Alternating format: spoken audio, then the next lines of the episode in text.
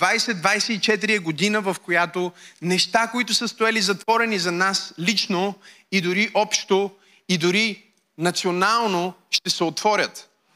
И ако има съпротива срещу нас, ако има съпротива срещу църквите в света, ако има съпротива срещу служителите на Бог, причината е много семпла. Библията казва, удари пастиря и старото ще се разпръсне от само себе си. И така ние намираме апостол Йоанн на остров Патмос, където е заточен заради проповядването на Евангелието на Исус Христос. Една внимателна проверка на църковната история ще разкрие, че всъщност Йоанн, евангелиста, Йоанн, богослова, е трябвало да умре като мъченик.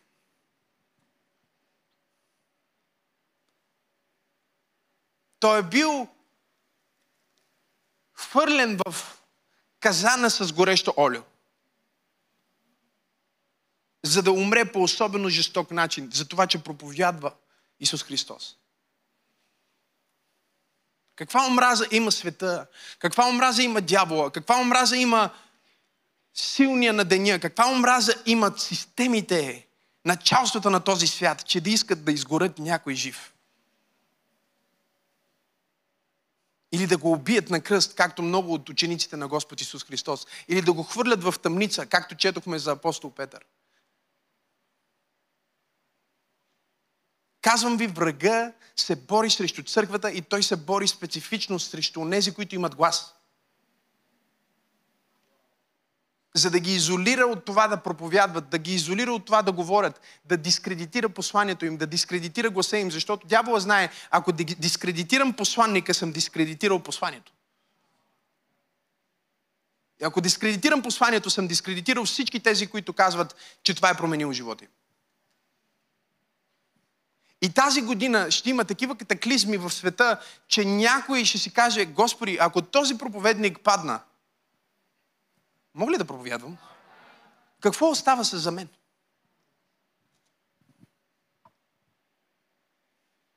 Но аз съм дошъл да проповядвам под вдъхновението на Святия Дух и да ти кажа, не бой се, мало стадо. Господ е с теб. Аз казах, че Господ е с теб. Бутни човек, му кажи, с нами е Бог. Кажи му, с нас е Бог. Не се страхувай, защото Бог е на наша страна. И дори да ни заточат на остров Патмос, хайде хора, дори да ни вкарат в тъмница, дори да минем през силно изпитание, Бог ще направи така, че силно изпитание да произведе мощно помазание. Бог ще направи от тъмницата ни свидетелство. Не е ли ирония и не е ли божествен хумор, че заточението му на остров Патмос за изолация се превърна в последната книга в Библията? Защото нека да ти кажа нещо за Бога, в който ние вярваме. Той не е Бог само в църквата. И тук хората не схващат добре историята. Тук не казваме да не идваш на църква, очевидно. Защото той е по специален начин проявен в църквата. Така ли е, говорете ми? Но ние не казваме Бог е Бог само в църквата. Защо? Защото Бог е Бог в клуба. Бог е Бог в дискотеката. Бог е Бог дори в църквата на сатанистите, където не признават Него за Бог. Той пак е Бог. Виждате ли, никой не може да го гласува или да го свали от Неговата власт. Той е Бог. Той е Бог в България, Той е Бог в Испания, Той е Бог в Германия. Нека ви провокирам. Той е Бог в Иран. Той е Бог. Той е Бог в Африка. Той е Бог в Индонезия. Той е Бог в Малазия. Той е Бог в най-скъпия палат. Той е Бог в най-мизерното жилище. Той е Бог в морето и Той е Бог на земята. Той е Бог на небето и Той е Бог на Юпитер. Не знам дали проповядвам в правилната църква. Аз проповядвам за Твоя Бог. Той е Бог преди да има дефиниция за Бог. Той е Бог преди да има локация, на която да е Бог. И ако твоя Бог е този Бог, кажи аз. Ако този Бог е твоя Бог, ако този Бог е твоя Бог, искам да ти кажа една добра новина. Няма локация, на която си извън неговия обхват. Може би пастора не може да стигне до теб, може би някой лидер не може да се моли за теб, може би си в някаква ситуация, в която спешно трябва да вземеш решение. Бъди спокоен. Дори да си като този апостол на Бога, заточен на остров Патмос, Бог ме е изпратил да ти кажа, че дори и там, в твоето заточение, в твоето изпитание, в твоето изкушение, в твоето спъване и дори в твоето падение, нека ви провокирам малко. Във всичко, което се случва в твоя живот, той казва, аз съм Бог. И така Библията ни казва в първата глава на Откровение на Йоанн, че в деня Господен, кажи неделя, в деня Господен, макар и да е в заточение, той беше в молитва, защото си каза, не мога да отида на Васил, а, в църквата, не мога да стигна до службата, но няма никакъв проблем, че не мога да стигна този път до службата, мога да бъда онлайн. Тук говорим преди 3G, 4G, 5G. Тук говорим преди интернет, Spotify, Wi-Fi. Тук говорим преди Facebook, Instagram и YouTube. Тук говорим преди мрежи и връзки. Тук говорим за ситуация, в която апостола каза, ако Бога, в който аз вярвам, е истинския Бог, аз съм онлайн, където и да съм. В деня Господен, казва, бях в молитва. И внезапно, докато бях в молитва, се намерих в духа. И чух глас, като глас от много води. Гласът, който съм слушал три години и половина, не е същия глас, който чух на остров Патмос. Беше друг глас. Исус, който срещам на Исус, на остров Патмос, не е същия Исус, който срещах три години и половина. Всъщност само веднъж го срещнах като този Исус, който срещнах на остров Патмос. На планината на преображението. Защото сега той не е просто в своята човешка форма. Той сега се явява като човешкия син в Бог. И паднах в краката му като мъртъв, казва Йоан. Нека ви кажа нещо за този Исус. Пак не е в моята проповед, но все ми харесва да говоря за Него. Простете ми, това е моята професия. И между другото, Исус е моят шеф. Този Исус е много силен. Този Исус е много хубав. Ще се пробвам да проповядвам по-детински за някой. Този Исус е много приятен за общуване. Този Исус е много силен хора, той е много реален, той е могъщ. Той не е слаб. Ако видите Исус, ще мислите, че ходил на фитнес.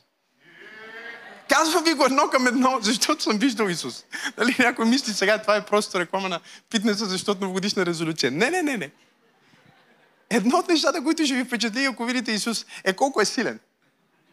Какво мъжество излъчва? И каква милост в това мъжество. И, и това, което ще се чудите, ако видите Исус, е как е възможно в това могъщество, тази атомна централа в една личност, чувстваш, че просто едно негово движение и цялата Вселена може да се премести и да гръмне. И същевременно в него усещаш пълния мир и пълната любов и абсолютната благодат. И дори за момент не се чувстваш застрашен. Ако се чувстваш застрашен, се чувстваш застрашен от твоя грях, а не от него. Защото осъзнаваш колко много твоя грях те убива, когато си при него. Колко ти вреди. Паднах в краката му като мъртъв, но той ме вдигна и ми каза, ето ме, аз държа ключовете към живота и смъртта. Аз съм първи и последния, алфа и омега. Бях мъртъв, но сега съм жив. Тук ли сте хора? И му каза, стани сега и запиши някои неща, които искам да ти открия. Тук ли сте? И в четвъртата глава на книгата Откровение, след като ние сме минали през Откровението до едната църква, която вярваме пробуждане да бъде Филаделфия, където Бог каза, ето поставих пред теб отворена врата. поставих пред теб широко отворена врата, пробуждане, за глобално влияние. Поставих пред теб широко отворена врата да служиш. Поставих пред теб широко отворена врата да вършиш делото на служението. Има и друга църква след това, която се казва Лаудикия. Ние вярваме да не сме от тази църква, кажи амин. Ние вярваме да не си от тези християни, които Библията казва, че в техния случай Исус беше отвън и хлопаше на вратата и казваше някой да отвори. Има църкви, в които всеки е добре дошъл без Исус Христос. Тук ли сте днес? Да ви кажа ли нещо за тази църква? Ако искате си ходете, важното е Исус да е тук. Чуйте ме. А ако Исус е тук, все някой ще дойде. Казвам ви, този Исус, който проповядваме, този Исус, който познаваме, той не е просто учител, той не е просто мит, той не е просто легенда, той не е просто проповед, той не е просто пророк, той е всичко. Всичко е в Него, всичко е от Него и всичко е чрез Него и всичко е за Него. Това е Твой Исус.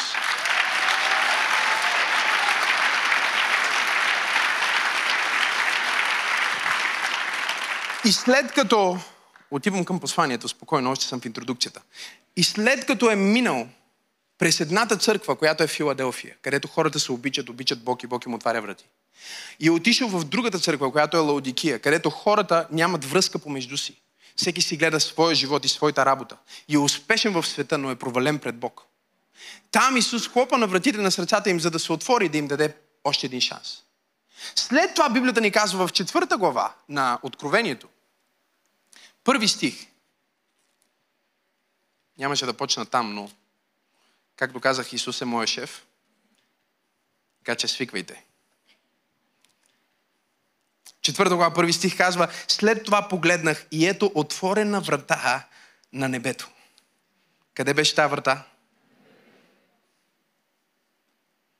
И предишният глас, който бях чул да говори с мен, като тръба, каза, възкачи се тук и ще ти покажа това, което трябва да стане после. Същия глас, божествения глас на Исус Христос, казва, виждаш ли тази отворена врата? Сега, ако тази година не видиш отворена врата пред теб, това значи, че е над теб.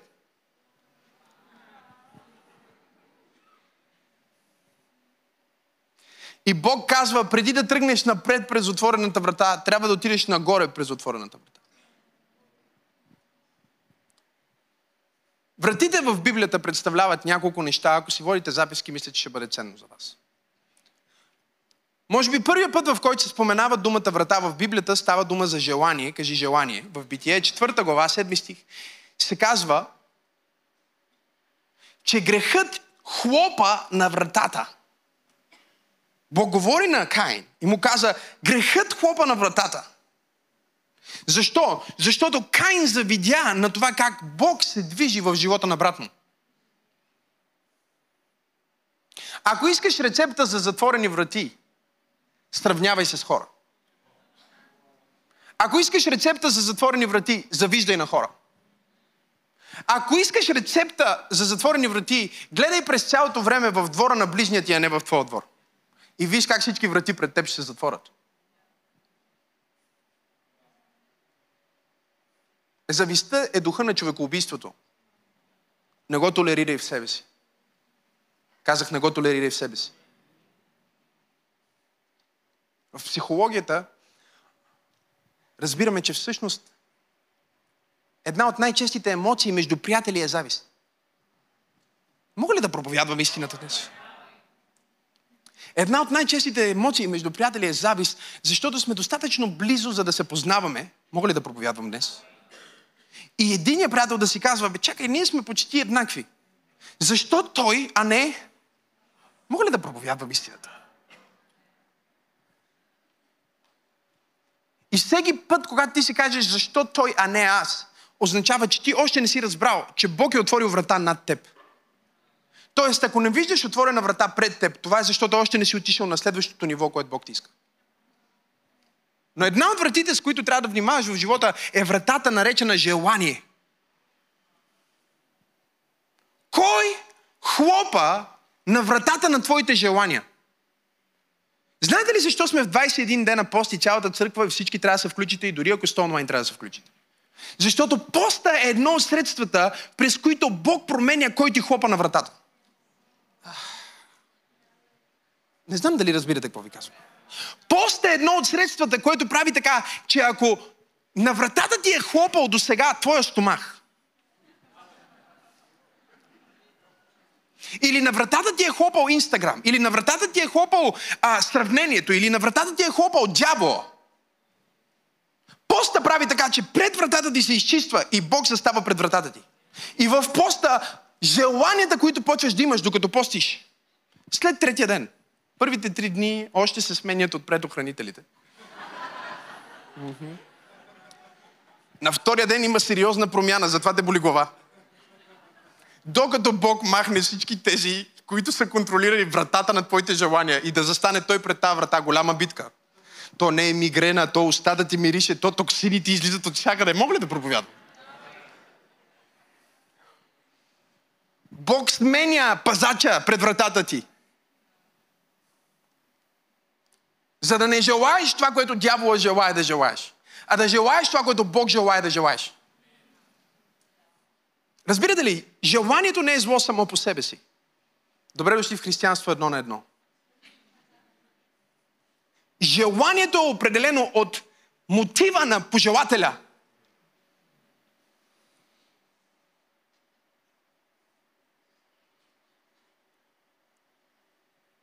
Някой може да желая дори да служи на Бог, но мотива му да е дявола, който хлопа на вратата му. Мога ли да ви го покажа? Ако ти искаш да служиш на Бог, защото искаш да си като някой, значи дявол хлопа на вратата. Ако ти искаш да изкараш пари, за да бъдеш като някой, значи дявол хлопа на вратата. Ако искаш тази кола, само защото човека, на който ти се възхищаваш или завиждаш, защото разликата между двете е много тънка, бре. Да отворя ли една скоба за спасение? Внимавай с хората, които ти се възхищават. Може би просто ти завиждат. Не всеки, който те следва, ти е последовател. Лъва следва антилопата.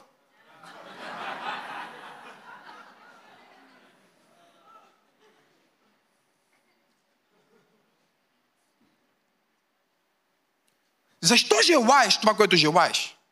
Се определя от онзи, който е пред вратата. Вратата на желанието. Имаме врата, разбира се, в цялата Библия врата представлява възможност. Кажи възможност. Деяния на апостолите 14 глава 27 стих се казва, че ни се отвори врата за служение. Отвори ни се какво? Възможност. Да отидем някъде и да направим нещо. Говорих с един генерал на Бог преди години и му казах, Божи човече, какво би ме научил, като начинаеш проповедник, като служител? Той каза, не разбивай никакви врати, просто, остави врати, просто мини през отворените. Твърде много служения и църкви и хора цял живот работят да отварят врати, които Бог не е отворил за тях. Просто се огледай къде е отворената врата. Бутни човекът му кажи, отворената врата най-често е над главата ти. Знаеш ли защо е там? Погледни ме. Защото Бог ти казва, възкачи се тук. Бог ти казва, следващо ниво. Ти искаш да биеш на това ниво, аз искам да те дигна на следващото ниво. Защото от това ниво ти виждаш къде си и на къде отиваш. От следващото ниво ще видиш бъдещето. Казва, качи се тук да ти покажа идните неща. Качи се тук да ти покажа това, което има да стане. Врата също така означава портал към друго измерение. Виждали ли сте логото на църква пробуждане? Портал към друго измерение. Искам да разберете нещо. Когато вие сте на служба на църква пробуждане, вие сте на портал към друго измерение. Днес ще ви науча как да минавате от другата страна, защото някои хора могат дори да дойдат на служба. Тук ли сте днес? Някои хора могат дори да са в тази проповед и да не минат от другата страна, да стоят от тази страна на портала. Готови ли сте за небето? Преди края на тази проповед? Кажи аз, ако това си ти. Някой казва, не искам да умирам. Не говориме за умиране, говориме за небето на земята. Да видиш, че небето е тук. Да влезеш от другата страна. Ти ще си от същата страна, но ще си от другата страна. Български ми не е развален, просто откровението ти е твърде слабо. Исус е вратата.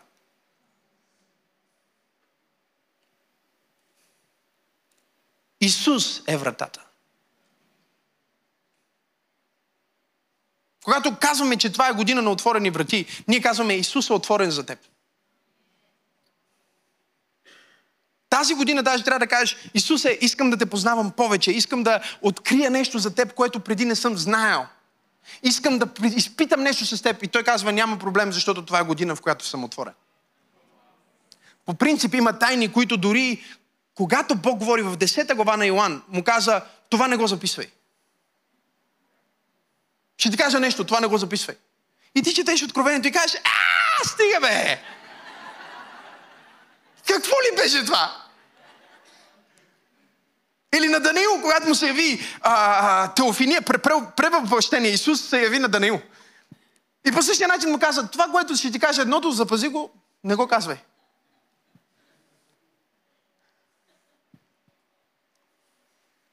Тази година Исус е отворен за теб. Тази година Словото на Исус е отворено за теб. Тази година присъствието на Исус е отворено за теб. Тази година Той казва, ела по-дълбоко, виж, всяка стая в мен е отворена. Да, изучавай ме, изследвай ме, опитай ме, вкуси ме, мини от тук, натам, към учител, към философия. Разбери кой съм аз по много реален начин, както преди не си могъл да разбереш. Исус е врата. Той каза, аз съм вратата в Йоан 10 глава 7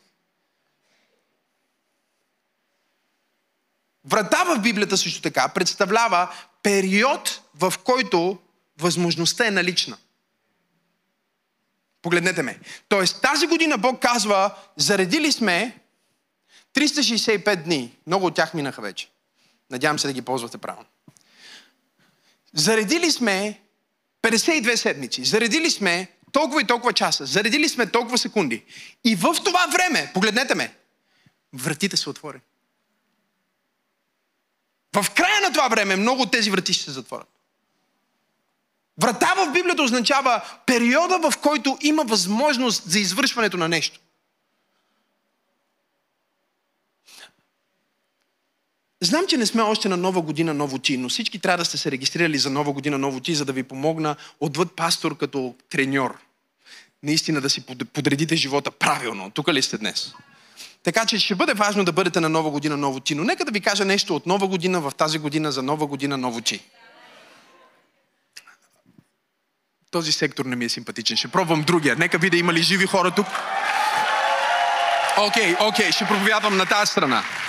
Камерата, цяла проповед ще бъде тук. На тези им обръщам гръб, защото са твърде тихи. Нека пробвам те. Да им дам ли шанс? Нека да дам шанс, само за да видя дали да проповядвам. Окей, okay, добре, може би ще трябва да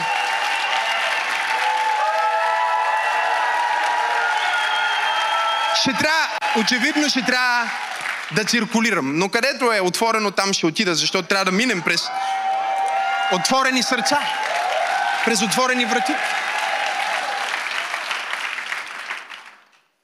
Нека ви кажа нещо много важно. Разберете ме. Каквато е целта ви до юни, в името на Исус, преместете крайния срок на тази цел до края на февруари.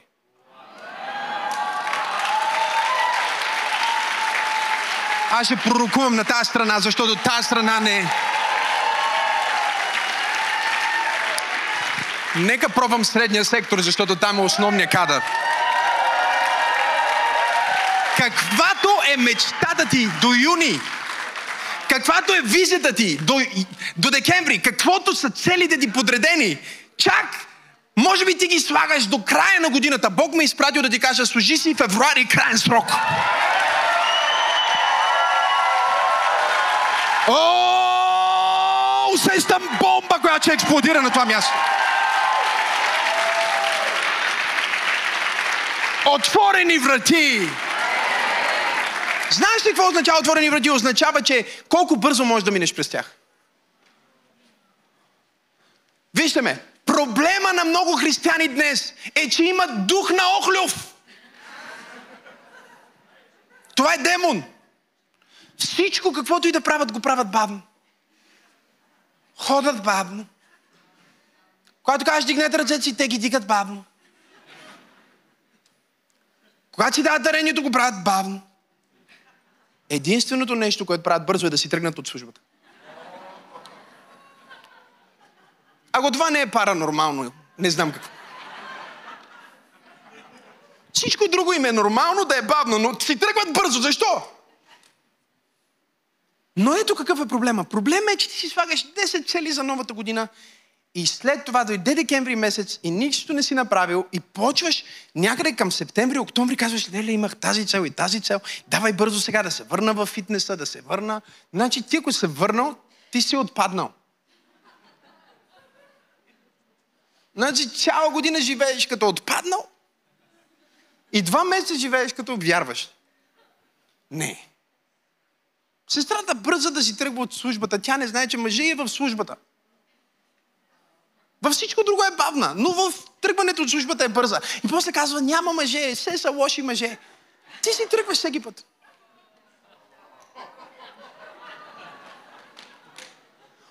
Правилният е там, но ти не си там. Защото още не си станала правилната.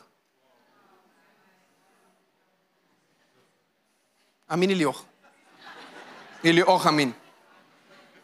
И после се чудиш, защо срещаш само идиоти.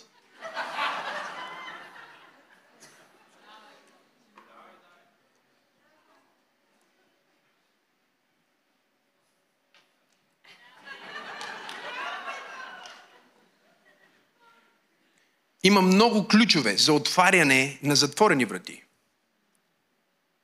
Днес аз искам обаче да започна проповедта си.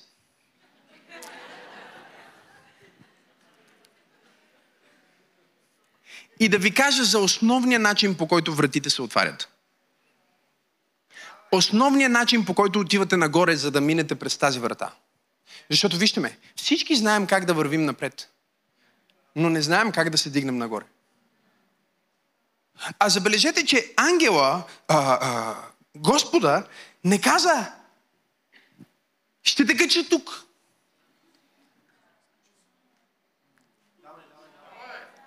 Той не му каза, сега, хвани ръката ми. Кажи на пастор Максим, той знае как да се качиш.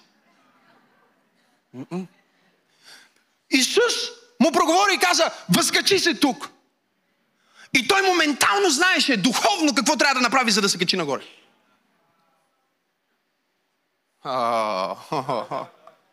Днес ще ви науча на някои неща. Казвам ви. Как така ти четеш Библията днес и дори не знаеш какво значи това? Ти четеш, възкачи се тук. И какво направи сега? По стъбичките ли се качи? Ескалатор ли, асансьор ли взе? Някой скочи ли? Хванаха се с два ангела, го вдигнаха ли? Как ще качи? Тази година Бог те призовава на следващото ниво на откровение. Тази година Бог слага отворена врата над теб за следващото ниво на християнство, за следващото ниво на вяра, следващото ниво на просперитет, следващото ниво на ефективност, следващото ниво на ефикасност, следващото ниво на влияние. Всяко нещо в живота ти Бог иска да го вземе на следващото ниво. И той казва, вратата е над теб. Възкачи се тук. Нека ви го покажа в Матей. 26 глава, 36 тих, четем надолу. Тогава Исус отиде с тях на едно място, наречено Гецимания. И каза на учениците си, седете тука, докато отида да се помоля. И като взе със себе си Петър и двамата заведееви синове, захвана да скърби и да тъгува. Има някакви измерения на молитвата, които днес християнството дори не ги знае. Той казва, отиваме да се помолим. И Библията казва, захвана да скърби, да тъгува. Ако не се научиш как да тъгуваш по начина, по който днес ще те науча, все ще си депресиран. Защото ти като християнин имаш начин да тъгуваш. Имаш място и пространство, в което да се справиш с твоята меланхолия и депресия. И вижте какво казва. Той ги взе, влезе и започна. Захвана да скърби и да тъгува. Тогава им каза, душата ми е пренаскърбена до смърт. Постойте тук, бдете заедно с мен. Будни човек да му каже, бди. Тази година Бог ти казва да бдиш. Какво означава да бдиш? Означава да бъдеш буден. Тук ли сте днес? На мен ми харесва българската дума бди, защото означава бъди. Да присъстваш. Това, което нашето време прави на човечеството е, че ни прави да не присъстваме. Вижте само, гледаш филм по Netflix, на компютъра си пишеш а, домашното, на телефона си чатиш с 10 човека. Нека да ти кажа нещо за теб. Нито едно от тези неща не ги правиш.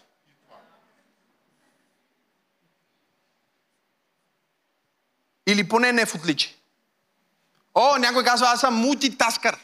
Енергията, която се изисква да превключиш от една задача към друга и вниманието ти да мине от тук на там, е толкова по-голяма от енергията, дори която е нужна понякога да свършиш задачата, че всяко включване и изключване те прави бавно развиващ.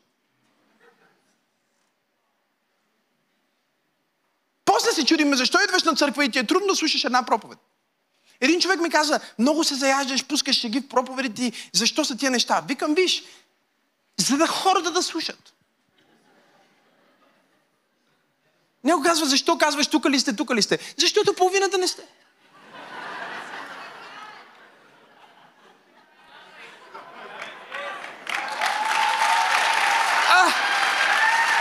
Един е в къщи и мисли сега, спрях ли го, завъртях ли го, визуализира, завъртях ли, изключих ли го. Жената мисли сега, и отията ми там, прибрах ли я, извадих ли я, май не я извадих, мале, а котката ми?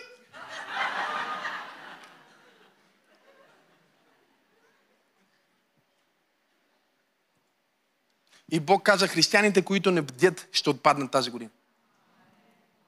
Тази църква се казва пробуждане. О, буден 24-7. Буден понеделник сутрин. Мога ли да проповядвам днес? Буден на служба, буден в бизнеса ти, буден на работа.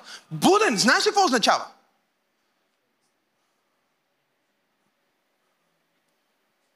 Гръцката дума да бдиш. Григоров. Така е думата. Твоята фамилия.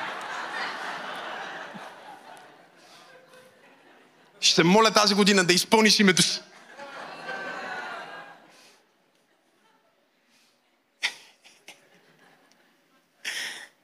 Означава да бъдеш екстра внимателен. Като някой, който е охранител, като някой, който пази нещо.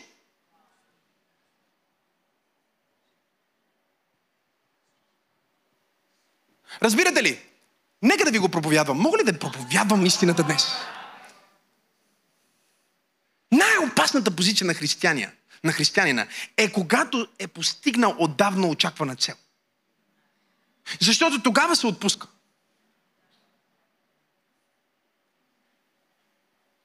Това е най-опасната позиция на християнин.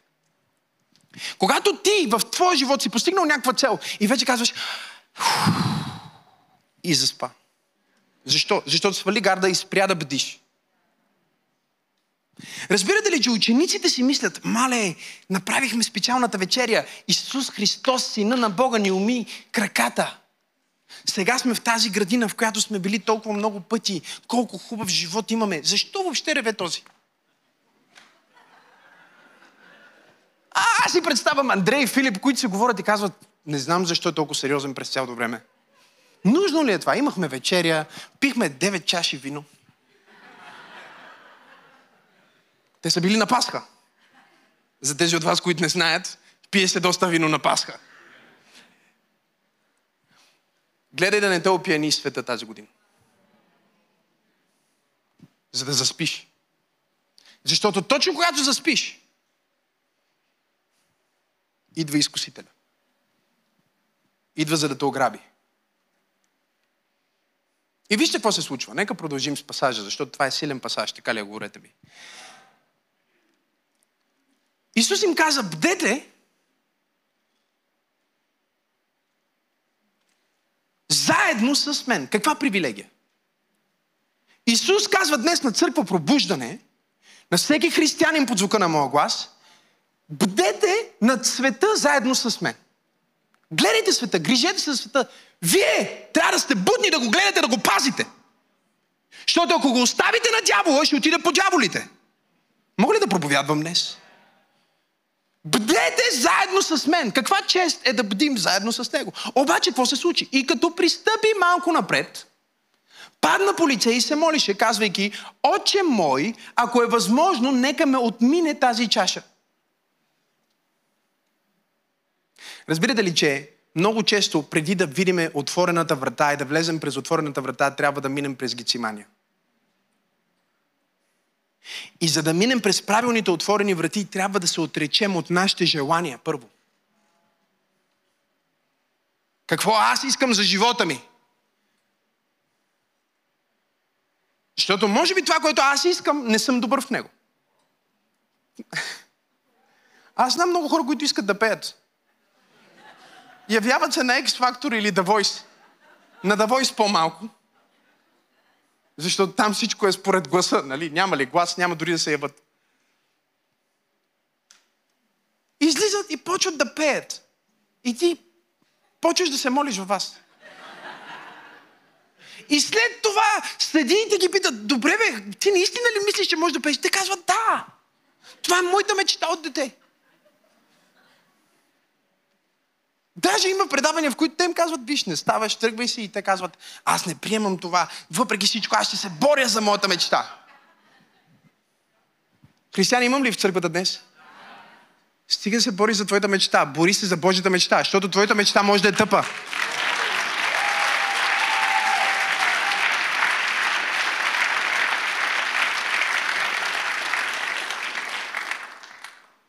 Един млад мъж ми пише, мечтата ми е да те срещна. Аз му казах, моля се Бог да ти даде по-големи мечти. не, не, не, чуйте ме. Това не е фалшиво смирение. Просто ще бъде като падане от небостъргач. Първо ще бъде вау, после ще бъде мяу.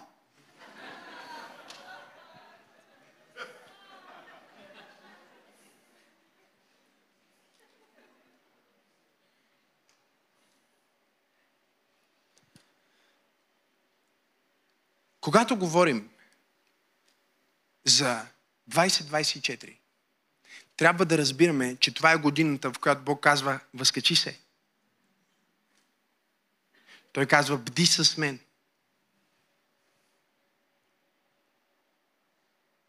И разбира се, ние знаем историята, те заспаха. Исус е в най-голямата драма на своя живот, със сигурност на своето земно служение. Той е разкъсван. Първо, защото в Гецимания Бог му дава да пие чашата на неговия гняв. Три пъти Исус се моли, нека му отмине тази чаша. И аз принципно си мислих преди, че и трите пъти се моли Бог да направи така, че да не отиде на кръста. Докато един ден, мога ли да споделя откровение с вас? Един ден, когато четях този пасаж и и Святи Дух ми проговори и каза, ти наистина ли мислиш, че Исус ще се моли за едно и също нещо три пъти? Ще викам, Святи Дух ще прости на моето невежество, но това е което са ми преподавали, това е което съм чел. Всички а, коментатори, всички теолози, всички казват, че Исус се молеше да го отмине чашата на Божия гняв и разпятието. Ако има друга врата, ако има друг начин да спаса света, Святия Дух ми каза не. Той се моли за три различни неща. Казах, окей, това сега обаче трябва да ме обясниш какво значи, защото аз прости на моето невежество. И той ми каза, първото, за което се моли, Бог всъщност му каза да. Защото от време на време, когато се молиш, ако не сте разбрали, ви уча как да се молите. Така ще се възкачите. Така ще отворите вратите. Така ще отворите себе си.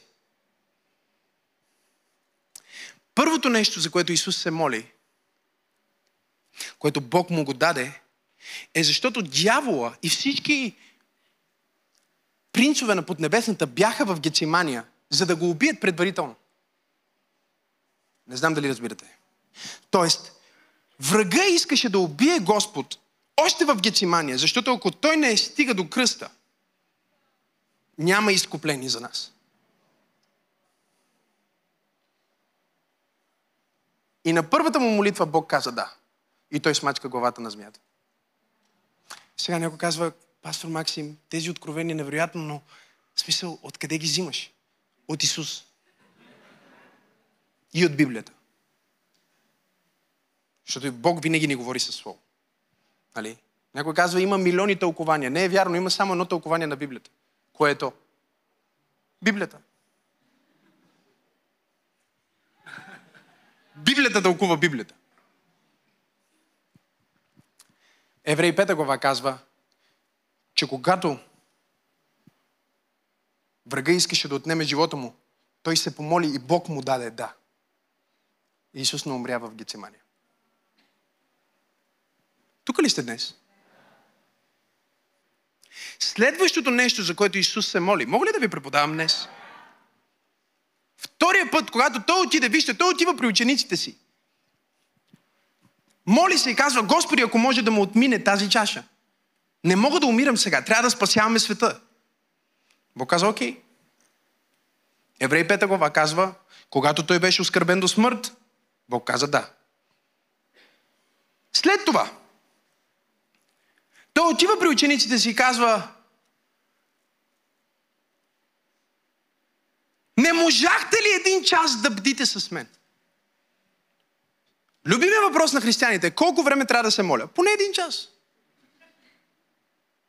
Това са неговите думи. Той казва, не можахте ли поне един час да бдите с мен? Един час да внимавате, един час да присъствате, един час да наблюдавате, един час да комуникирате с Бог, един час да ходатайствате с мен, един час да се молите. И след това им казва, бдете и молете се, за да не паднете в изкушение. С други думи, ти нямаш проблем с похота, имаш проблем, че нямаш силен молитвен живот.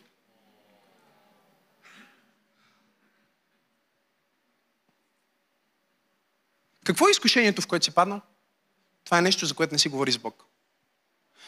Молитвата е разговор с Бог. Молитвата е, когато ти седнеш с Бог и кажеш, Господи, нека говорим за това.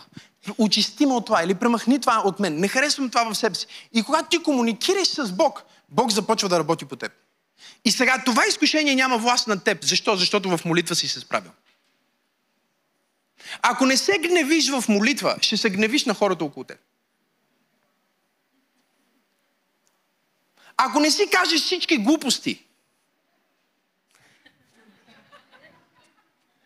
в молитва пред Господ, ако не агонизираш пред Господ, ако не се оплакваш на Господ, ще се оплакваш на фризьорката ти. И фризьорката ти ще каже на маникюристката ти. Маникюристката ще каже на масажистката. А масажистката ще каже на всички хора, които масажира.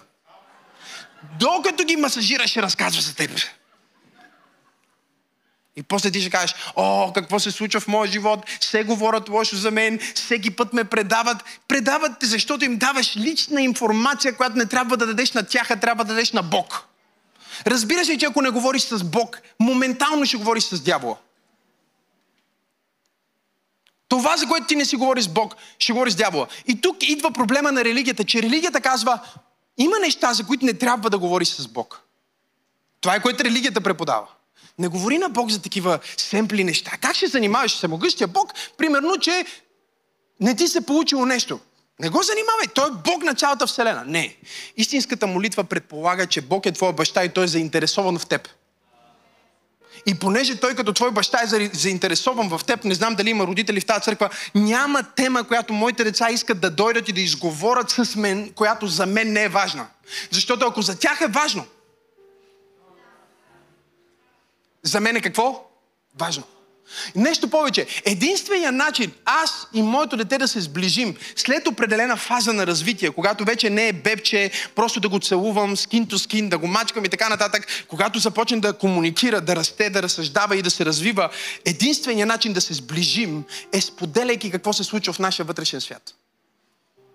И молитвата е ти, който заставаш пред Бог и казваш, Боже, ето за какво си мисля, ето за какво се тревожа, ето какво ме притеснява, ето това трябва да го сложа под кръвта на Исус, ето какво ми изкушава, ето къде се спънах, покайвам се за това, прости ми за другото, моля да управи ситуацията с този човек, можеш ли да махнеш този проблем, можеш ли да оправиш този проблем, моля ти се Господи, помогни ми, ако може да му отмине тази чаша. И чуйте ме много добре, Бог чува всяка молитва и отговаря на всяка молитва. Ще пробвам този сектор. Чува всяка молитва и отговаря на всяка молитва. Няма молитва, която Бог не чува. Ще пробвам пак този сектор. Ако се молиш на ум, Бог те чува. Ако се молиш на български, Бог те чува. Ако се молиш на английски, Бог те чува. Ако се молиш на непознат небесен език, Бог те чува. Въпросът е не дали Бог чува всяка молитва и дали отговаря на всяка молитва. Въпросът е, че Бог не отговаря на всяка молитва с да. Знаеш ли защо Бог не отговаря на всяка молитва с да?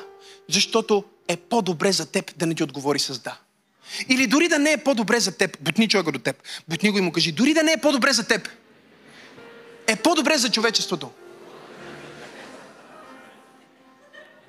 А, човечеството, Боже, това човечество.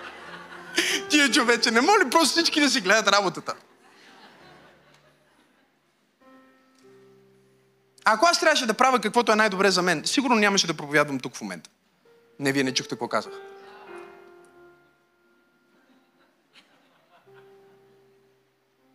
Твоето автентично призвание от Бог се открива в три компонента. В какво си добър? Какво е добре за теб?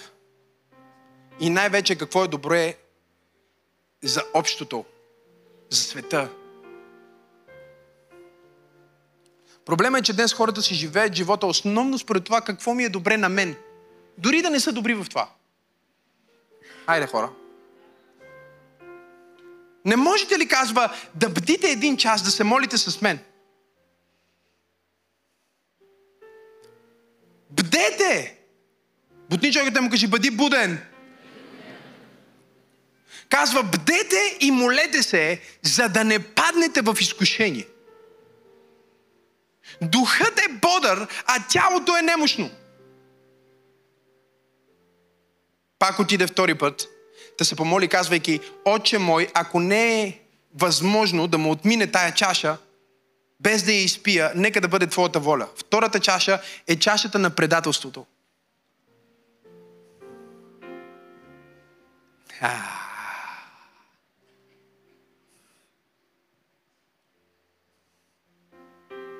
Той каза, който потопи залъка си в моята чаша, в блюдото ми, той е. Да ти кажа ли нещо за тази година? Ако те предадат, е само защото е трябвало да те прославят. Бог ще използва всяко предателство, през което ще минеш, за да те прослави за да те издигне. Защото ти казваш, какъв е то механизъм, посредством който се възкачвам? Бог казва, когато ти забият нож в гърба, директно излиташ. Ето каква е ситуацията. Всички ние искаме излитането, но не искаме болката. Бог казва, няма да умреш от тази болка. Само ще се трансформираш всяко предателство ще бъде прославяне. Всеки гръб, който виждаш, ще бъде ново лице в твоя живот. От друго измерение. Ръкопляскай, ако вярваш това, което проповядваме.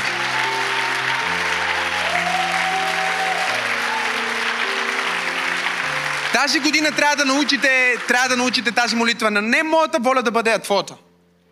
Защото много хора в света манифестират и те не знаят, че манифестират собствения си провал. И собствената си трагедия, нали? Някоя жена стои и манифестира как да получи точно този съпруг. Тя не знае, че това е съпруга, който ще я пребива. Който ще й направи две деца и ще я остави. Тоест тя успява да го манифестира. Мога ли да проповядвам днес? Някой си манифестира кола, стои и манифестира, че ще има Порше. Той не знае, че с това Порше ще катастрофира и ще умре.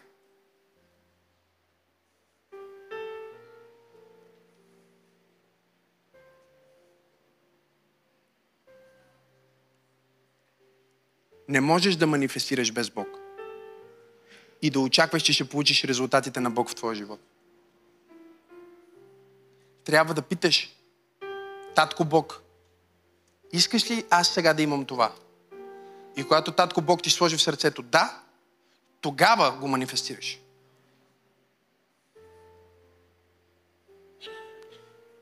Да ви дигна ли духовно? Нека ви дигна духовно. Днес аз съм в духовно ниво, в което дори не искам. Не съм будист, но не искам. Ако сега ми се предложи нещо, не го искам. Имам възможност. Не я искам. Не трепера, когато ми се даде нещо. И причината е много проста. Преди да се развълнувам, трябва да взема да питам, освен ако не съм питал още преди това. Защото много често дявола казва, ето сега ще ти дам всичко, което си искал, само за да ми се поклониш. Може ли дявола да благославя хора? Разбира се. Но разликата между благословението на Бог и благословението на дявола е, че когато дявола ти дава с една ръка, с другата ръка те ограбва. Когато ти подписваш сделка с него, в малките там буквички,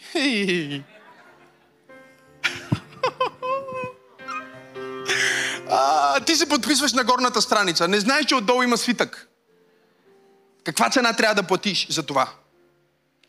Когато Бог те благославя, Той ти казва, аз ти давам това. Ти питаш, а каква е цената? Бог казва, цялата цена я сложих в Гецимания.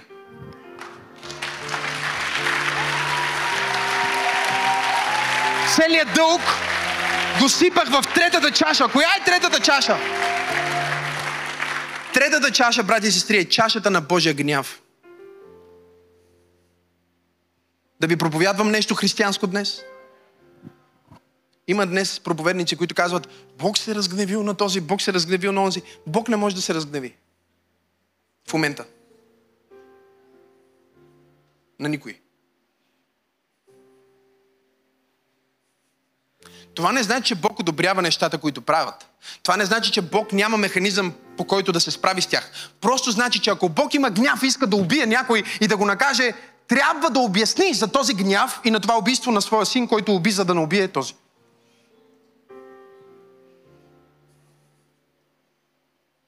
Божия гняв е резервиран за страшния съд. Защо? Защото първия страшен съд се случи преди 2000 години на Голготския кръст.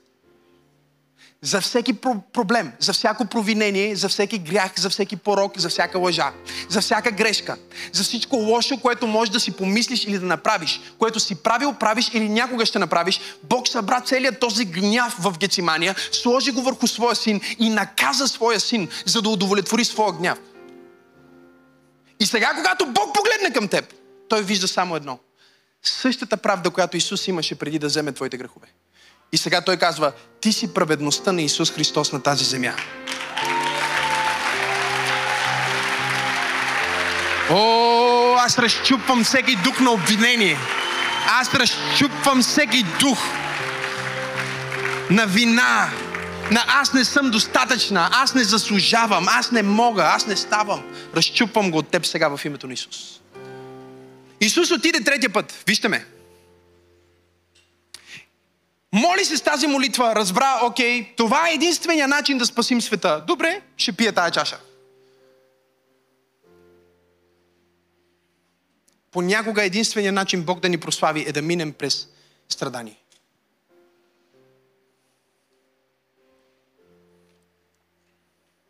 Понякога пред, пред, пред отворената врата има страдание. Това страдание ще те накара ли да се отречеш? Ще те накара ли да хулиш?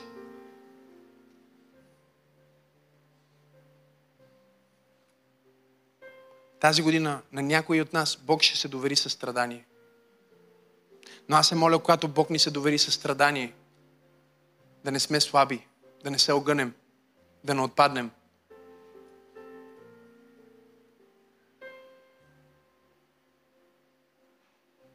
Говорих с един от моите учители един ден, той ми разказваше как зареждал гориво на една бензиностанция и малката му дъщеричка,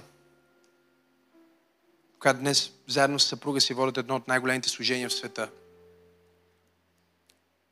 Jesus Image. Стояла отзад и някакъв човек отишъл при него и се изхрачил в лицето му. Точно когато става популярен като проверник, той се изхрачил в лицето му и казал, ти си шарбатанин. Ти правиш всичко това само за пари. Ти си измамник.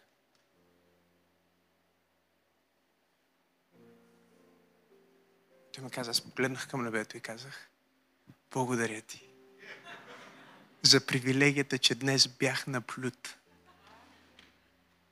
за Твоето име. Че някой ми вмени мотиви.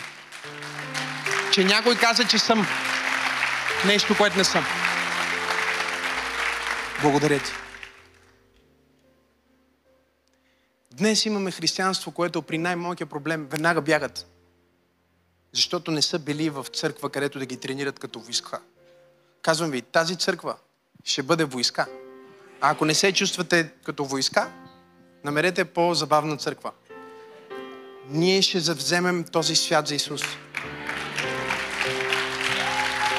Да, това няма да мине без съпротива, няма да мине без битки, няма да мине без изпитания, няма да мине без хули, няма да мине без хора, които да ни вменяват кои сме, какво сме, защо сме, да ни слагат етикети, да ни обиждат. И във всичко това трябва да правим две неща. Номер едно, трябва да гледаме нагоре. Да знаеме, че вратата е там. И че щом минавам през изпитание, значи идвам към следващото ниво на помазание. И номер две, във всичко трябва да благодарим и да отстояваме правата вяра. Казваме, това съм аз.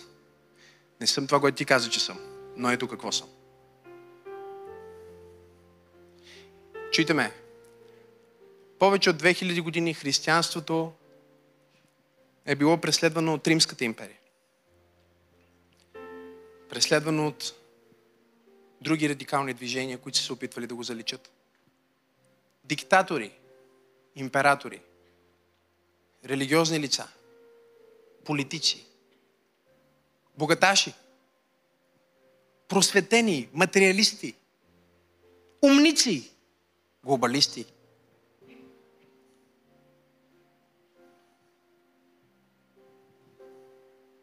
Трансхуманисти и сатанисти.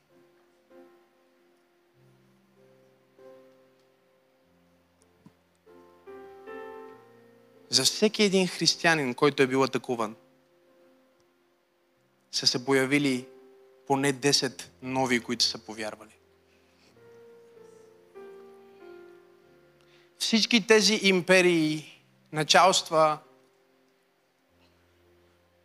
и диспенсации са се сменили. Имената им са забравени, погребани или се произнасят със срам но името на Исус Христос и църквата на Исус Христос завинаги ще пребъде.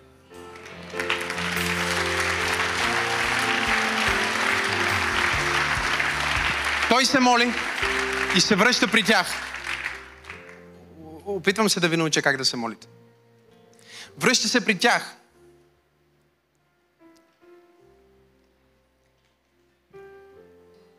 Намери ги заспали. Защото очите им бяха натегнали. И знаете ли, в оригинала не пише и пак ги остави, а пише и ги остави. Тоест, два пъти Христос ги предизвика. На третия път Той ги остави да спът. Тук ли сте днес? Понеже Той не ги събуди за молитва третия път, знаете ли от какво се събудиха третия път? От звука на войската.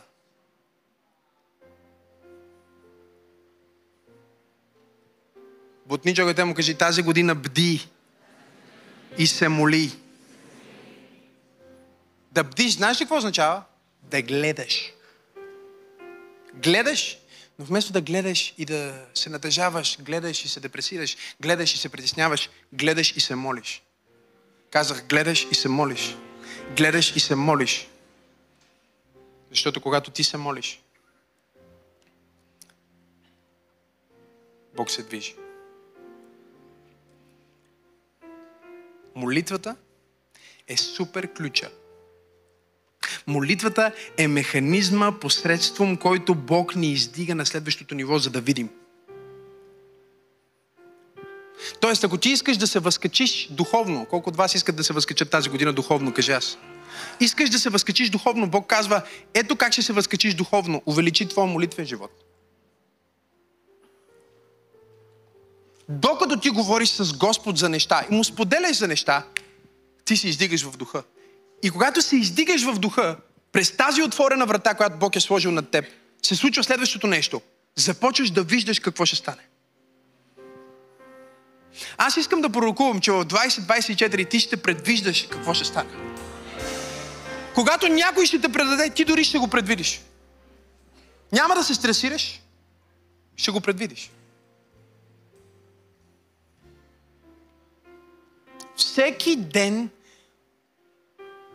казвам на някой от, от църквата, някой ръководител или някой, който познавам, внимавай, ще стане това. Или ери какво си. Те казват, ама а, понякога дори те още не са ми изпратили съобщението, аз вече съм изпратил съобщението. Защото когато ние се молим, ние се възкачаме. Високо над тази тежка атмосфера на света. И влизаме през този портал, наречен молитва. Тук ли сте хора? Минаваме през този портал и отиваме от земята в небето. Тялото ти още е на земята. Тук ли сте? но духът ти е в небесата с Бог. И от тези високи небеса, в които ти се рееш с Бог, ти започваш да виждаш, ти започваш да предвиждаш, ти започваш да разбираш, ти влизаш в съзнание за възможностите, ти почваш да гледаш на възможности. После излизаш от това време с Бог, където си се молил и почваш да ги виждаш около теб. Сега, ако ви питам, колко бели коли видяхте на идване към църква? Никой не знае. Ако сте дошли с, дошли с бяла кола, това е вашата кола, знаете, че сте видели една поне. Но вие не знаете колко бели коли сте видели, идвайки към църквата днес. Защото не знаете, че колкото бели коли сте видели, толкова лева ще ви дам. Сега нека да разберем, нека да разберем. Тук има много хора, стотици хора, има и онлайн хора. Някой ще излъжа след малко, защото му трябват пари. Не се притеснявай, знаеме. Ако всички вие бяхте получили съобщение, че колкото бели коли видите на идване към църква, ама честно, точно толкова по 100 лева щяхме да ви дадем в църквата. Колко от вас щяха да издирват бели коли? Колко от вас щяха да ги виждат навсякъде да ги търсят? Сега. Вие не можете да направите сега това с задна дата или заден час. Защото не сте знаели, че ще го кажа. Но ако се бяхте молили. Сега знам, че на някой това му звучи откачено. Нали? Но това е живота ми. Силата на молитвата е нещо страшно. Нещо динамично, нещо взривяващо. Стоях в Далас, Тексас с а, пастор Тери и исках да срещна един определен човек. Не мога да го срещна, даже бях с него в общ познат. Той се опитва да ми организира среща. Не може да стане срещата. И аз казах, окей, писна ми. Влязох в хотелската ми стая, затворих се и започнах се моля. Си праката, зи ти би виките.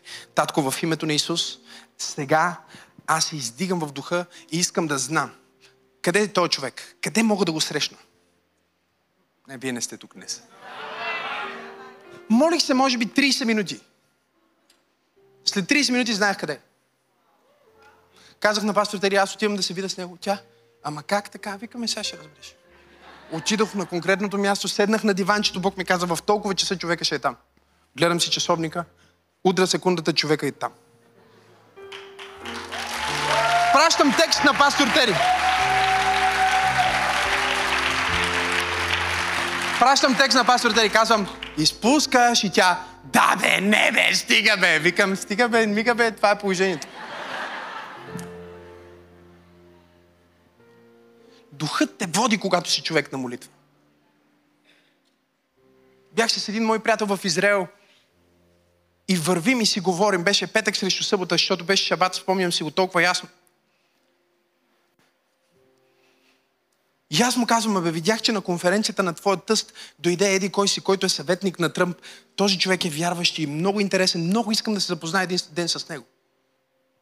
И той ми казва, цитирам, казва, о, Максим, този човек дойде да говори на конференцията само за неговото говорене. Той кацна с частния си самолет, влезе, говори на, на форума с министри, всякакви такива официални лица. Свърши му лекцията, излезе през задната, качи се в лимузината, отида на самолета и си тръгна. Дори и тъста ми, който организира събитието, той не си говори с него. Казах спокойно. Ти не знаеш, че когато си човек на молитва, трупаш точки с Бог. А, понякога имаш такива точки с Бог в молитва, че Бог за те прави неща, които за другите хора просто не ги прави. Не, вие не чухте какво казах. Върва си със същия този, който ми е казал това. Духа ми казва, нека влезем в този магазин. Той казва, ама сега е шабат, всичко затваря. Викам, не, не, не, не, не. Виж, има някакъв човек там, който още пазарува. Нека влезем в този магазин. Влизам в магазина и те казват, господина, господина, казвам, чуйте ме, няма да купувам нищо, само ще гледам. Знам, че е шабат. Само ще го гледам, за да мога като свърши шабат да дойде да си купа това, което съм харесал. А и виждам, че тук има един човек. Човека се обръща и е човека, за който съм говорил до сега. Момчето, което беше с мен, ще да припадне.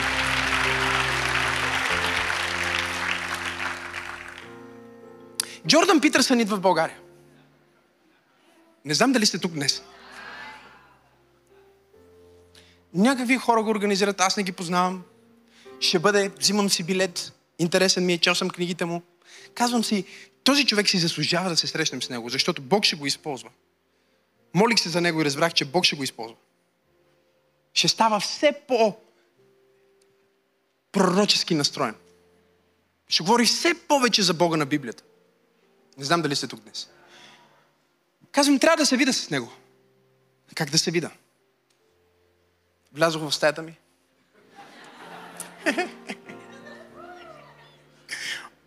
Не знам, мисля, че съм в грешната църква. Аз си мислих, че съм в пророческа църква, които вярват в пророчески неща.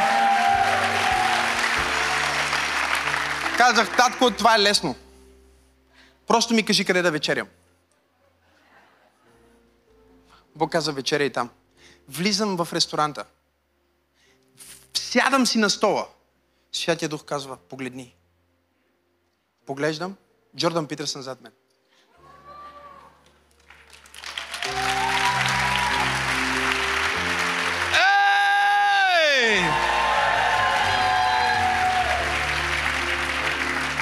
Има хора, които имат точки с Бог, които знаят как да се молят и имат благоволение с Бог. Тази година Бог ще те научи как да се молиш. Тази година ти ще станеш човек на молитва. Тази година ти ще спазваш твоя молитвен час. Тази година ти ще знаеш предварително какво трябва да направиш, къде трябва да отидеш. Дори за решения, които имаш в бизнеса, дори за решения, които имаш за взаимоотношения, дори за... Мога ли да проповядвам днес? Неща, които не си сигурен какво да направиш. Ще влезеш в твоята молитва на стая и ще кажеш, Господи, не искам нищо. Искам това, което ти искаш за мен и сега ще се моля, докато получа отговор. Бутни жога да му кажи, Бог отговаря на всички молитви. Не винаги отговаря с да. Кажи му, той има три възможни отговора. Да? Не? Чакай малко. Кажи му да? Не? Чакай малко. Така че защо всъщност молитвите ти не работят, ако не работят, ако се молиш вече и си човек на молитва, но молитвите ти изглежда като че не работят, има само пет причини, запиши си ги. Номер едно, не си се молил достатъчно. Разбирате ли, молитвата е като фитнеса. Не става един път от идеи и вече си във форма. Молитвата става все по-силна, колкото повече го правиш. Първият път, когато се молиш, започваш, о, Господи, и почваш да се повтаряш, по-зле си от дъщеря ми и сина ми. Сина ми на 3 години още нямаше пълен речник, но имаше пълен молитвен речник. Една вечер засичах Сара, казвам, моли се сега, помоли се, засичах я на телефона ми. Над 10 минути. Трябваше да я спра. Викаме, хей. И не се повтаря това, което се моли. Дете на 4 години. Не знам дали сте тук днес. Първия път ще влезеш да се молиш и почнеш, Господи, благодаря ти за това, за другото, дай ми това, дай ми другото, амин. И след това ще трябва да повториш 30 пъти това, което се помоли. Ще не знаеш нищо друго. Нямаш още сос. Още не си опитен в това. Но колкото повече време прекарваш в молитва, мога ли да проповядвам истината днес? А, втория път отиваш да се молиш, тръгва едвам, едвам, някъде по средата усещаш Божието присъствие, почваш да плачеш. Казваш, вау, това е хубаво. Чуй, ако не ти е хубаво, като се молиш, не се молиш хубаво.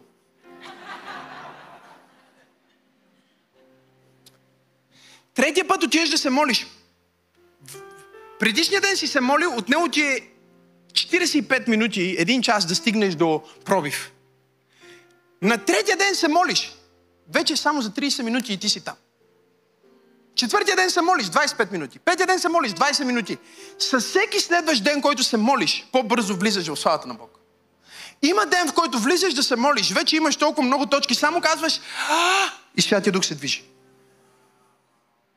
Имах един приятел ходатай, който ме научи как да се моля. С него се молихме всеки петък, цяла вечер. Наричаха се нощни бдения, нощни молитви. Молихме се по цяла вечер. Той беше от Африка. И ходихме на служби. Той, той се молише, аз служих на хората и пророкувах. И това ни бяха, бяхме си разпределили кой в какво е силен. И в една служба бяхме се молили цяла седмица.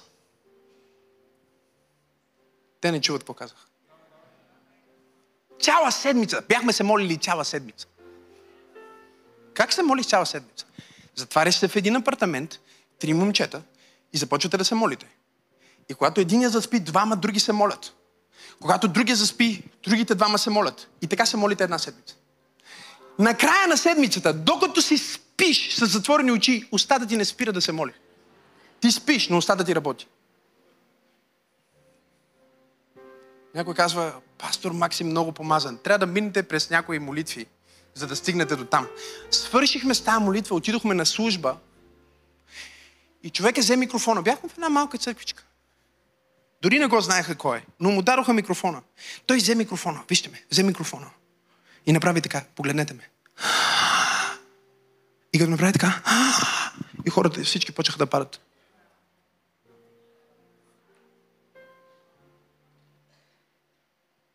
Той гледа.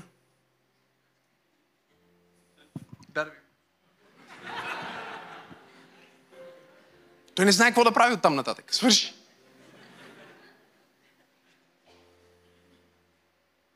Знаеш ли какво значи не се молиш достатъчно? Значи, че има неща в живота ти, които трябва да кажеш сега. Това го слагам всяка сутрин да се моля за това.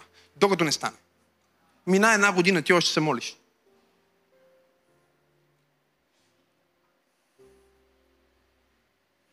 Колко силно го искаш. Знаеш ли, защо молитвите ти не се отговарят? Защото не ги искаш наистина. Хайде хора. Номер две, молитвата ти може да не е библейска. Не може да се молиш някой да умре.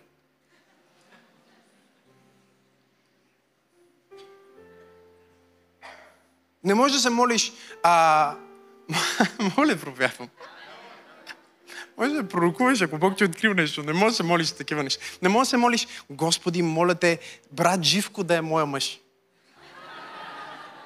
Защото Живко ще получи разстроение на личността, защото сестра Иванка се моли за Живко, сестра Марина се моли за Живко, сестра Гергана се моли за Живко. Всички се молят за Живко. Живко се събужда една сутрин с една форма, другата сутрин с другата форма. Зомби апокалипсис. Когато с твоята молитва искаш да нарушиш волята на някой човек, всъщност това не е молитва, а е магиосничество.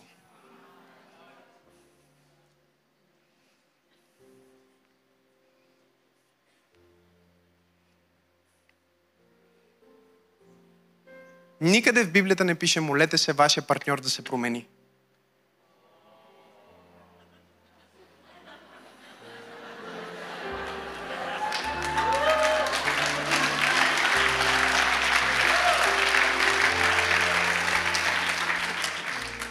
Никъде. Даже когато Бог говори на жените, които са били много силни в молитва чрез апостол Петър, казва, спрете да се молите за мъжете ви и започнете да им слугувате като богоязливи жени, за да повярват. Молитвите ти и действията ти трябва да са в линия, иначе молитвите ти няма да работят. И това е третата причина молитвите ти да не работят, че не ходиш в любов. Да ви кажа ли нещо за духовната власт? Работи само с любов.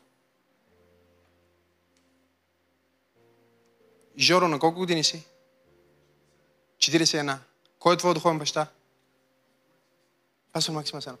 Каквото съм му казал, го е направил. Повече случаи. С неговото темпо. Как, по какъв начин някой, който е на 30, ще каже на някой, който е на 41 и някой, който е на 41 ще казва, това е моят духовен баща. Виждате ли, хората в света смятат, това е кукуруко вафо е мура. Вафо е чудо. Не, не е вафо е чудо. Защото когато дойде, нямаше семейство, нямаше деца, имаше 4 кредита, 2 овердрафта, 7 кредитни карти, една щупена баничарка, искаше да ме закара на служба и нямаше кола, с която да ме закара, трябваше да вземе назаем.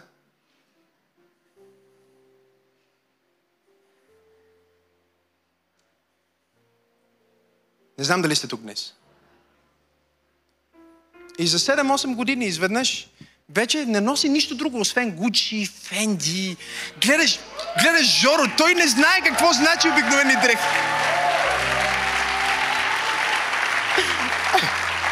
Гледам го някой и си казвам, този знае ли какво значи да носиш нормални дрехи?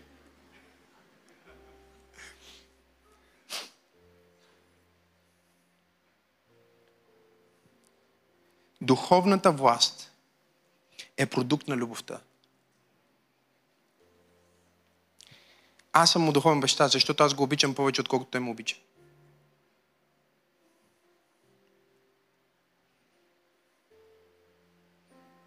Говоря отвъд Божия ред. Отвъд кой Бог е определил. Защото, чуйте ме, Исус Христос беше най-младият човек, освен неговите ученици в групата. Значи много от вас не биха приели Исус Христос да им е пастор, защото Исус Христос, когато стана служител, беше на 30.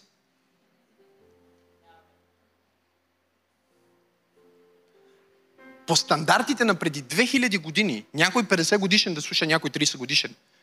Не знам дали може да правите равносметка за какво става въпрос. Ако днес, в 21 век, това звучи интересно, преди 2000 години е било еретично. И пак Никодим дойде през нощта да го пита.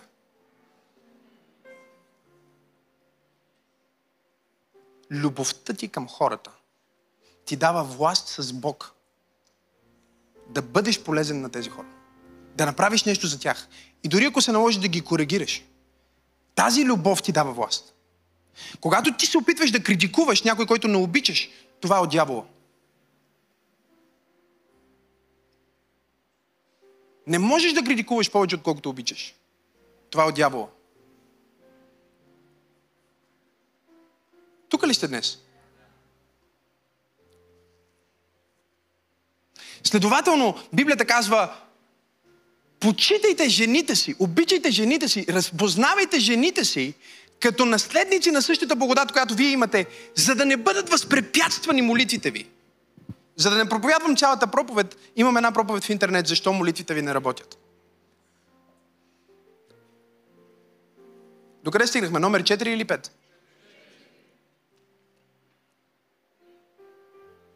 Някой е на три. Повечето се мъчат. Не си се молил достатъчно? Молитвата ти не е библейска? Не ходиш в любов? Или любимото ми не е дошло времето?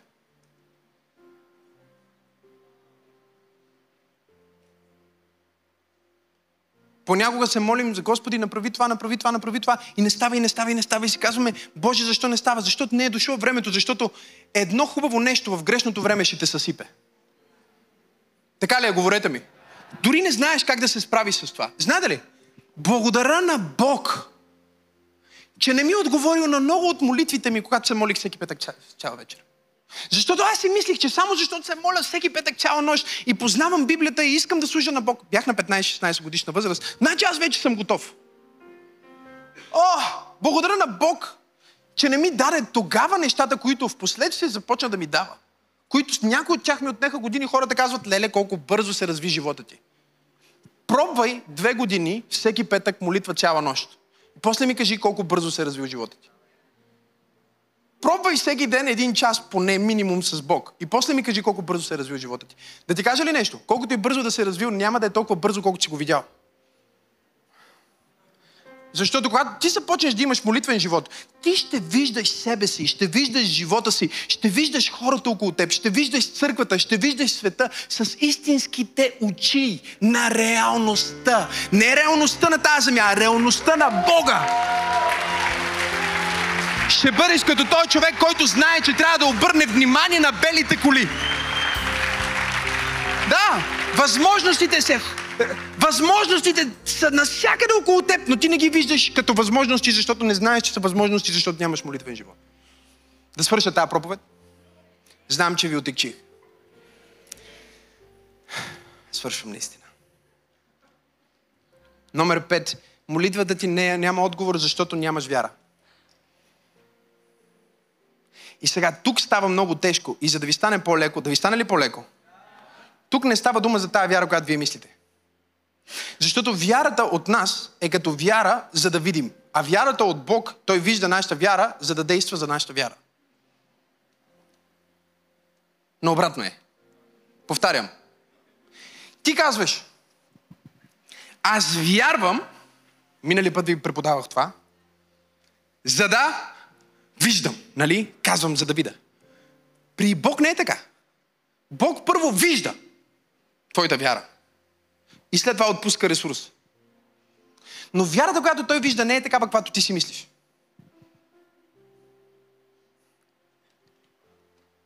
Ти си мислиш сега, моята вяра е, че знам Библията или моята вяра е нещо. Не, не, не, не. В Лука 5 глава се казва, че когато приятелите на паралитика отвориха покрива, за да го спуснат в краката на Исус, той като видя вярата им, Бог видя вярата им не на база какво правят за себе си, а какво правят за другите. С други думи, когато ти казваш, о, аз вярвам за жилище, Бог иска да знае какво общо има това жилище с другите.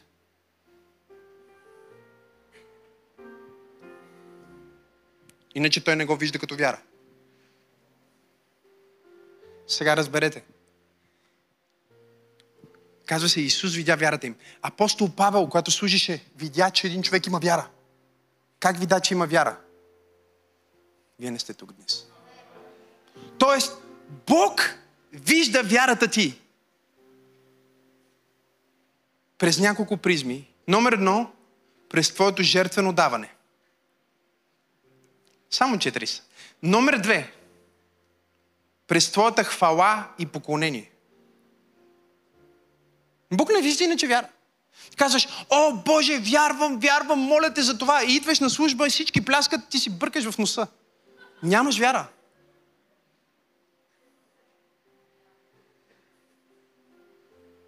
Ти доказваш на себе си, на дявола, тук ли сте хора?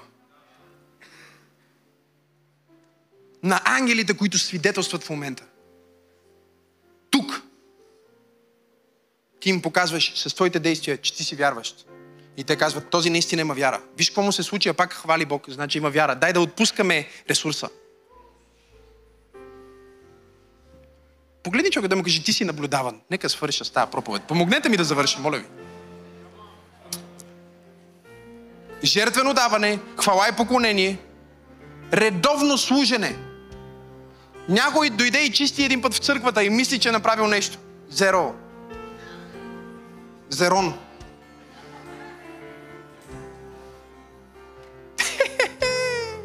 Нула. Бог не гледа, отиде един път помогна, един път даде дарение. Дори Бог не знае за твоето дарение, защото е било само един път.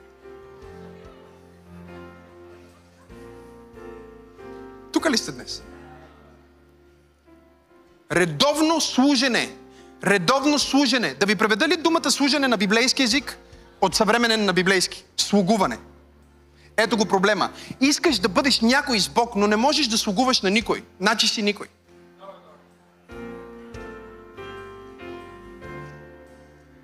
Искаш да се възкачиш, но не можеш да се смириш, значи си никой. Слугуване, редовно слугуване. Има някаква сила в това да правиш нещо за Бог отново и отново и отново. Да правиш нещо за хората отново и отново и отново. Вън вали, ти го правиш. Има буря, ти служиш. Има изпитание, ти служиш. Минаваш през болка, служиш. Имаш температура, пак служиш. Някой ти е предал, служиш. Десет ножа в гърба, служиш. Говорят лошо за теб, служиш. Нямаш пари, служиш.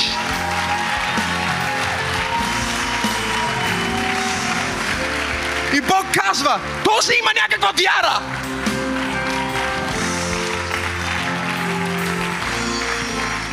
Накрая, накрая, праведният Йов получи двойно от всичко, което беше изгубил.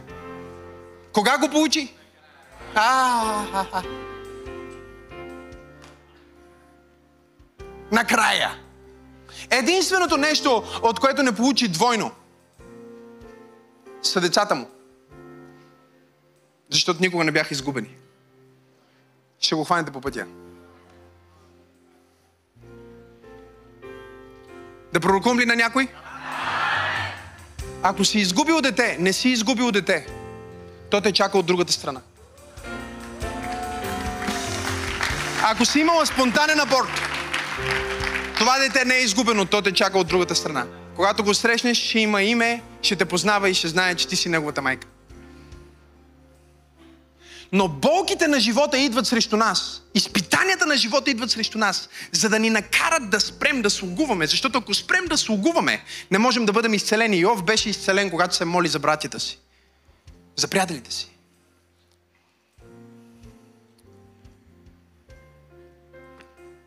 Вярата ти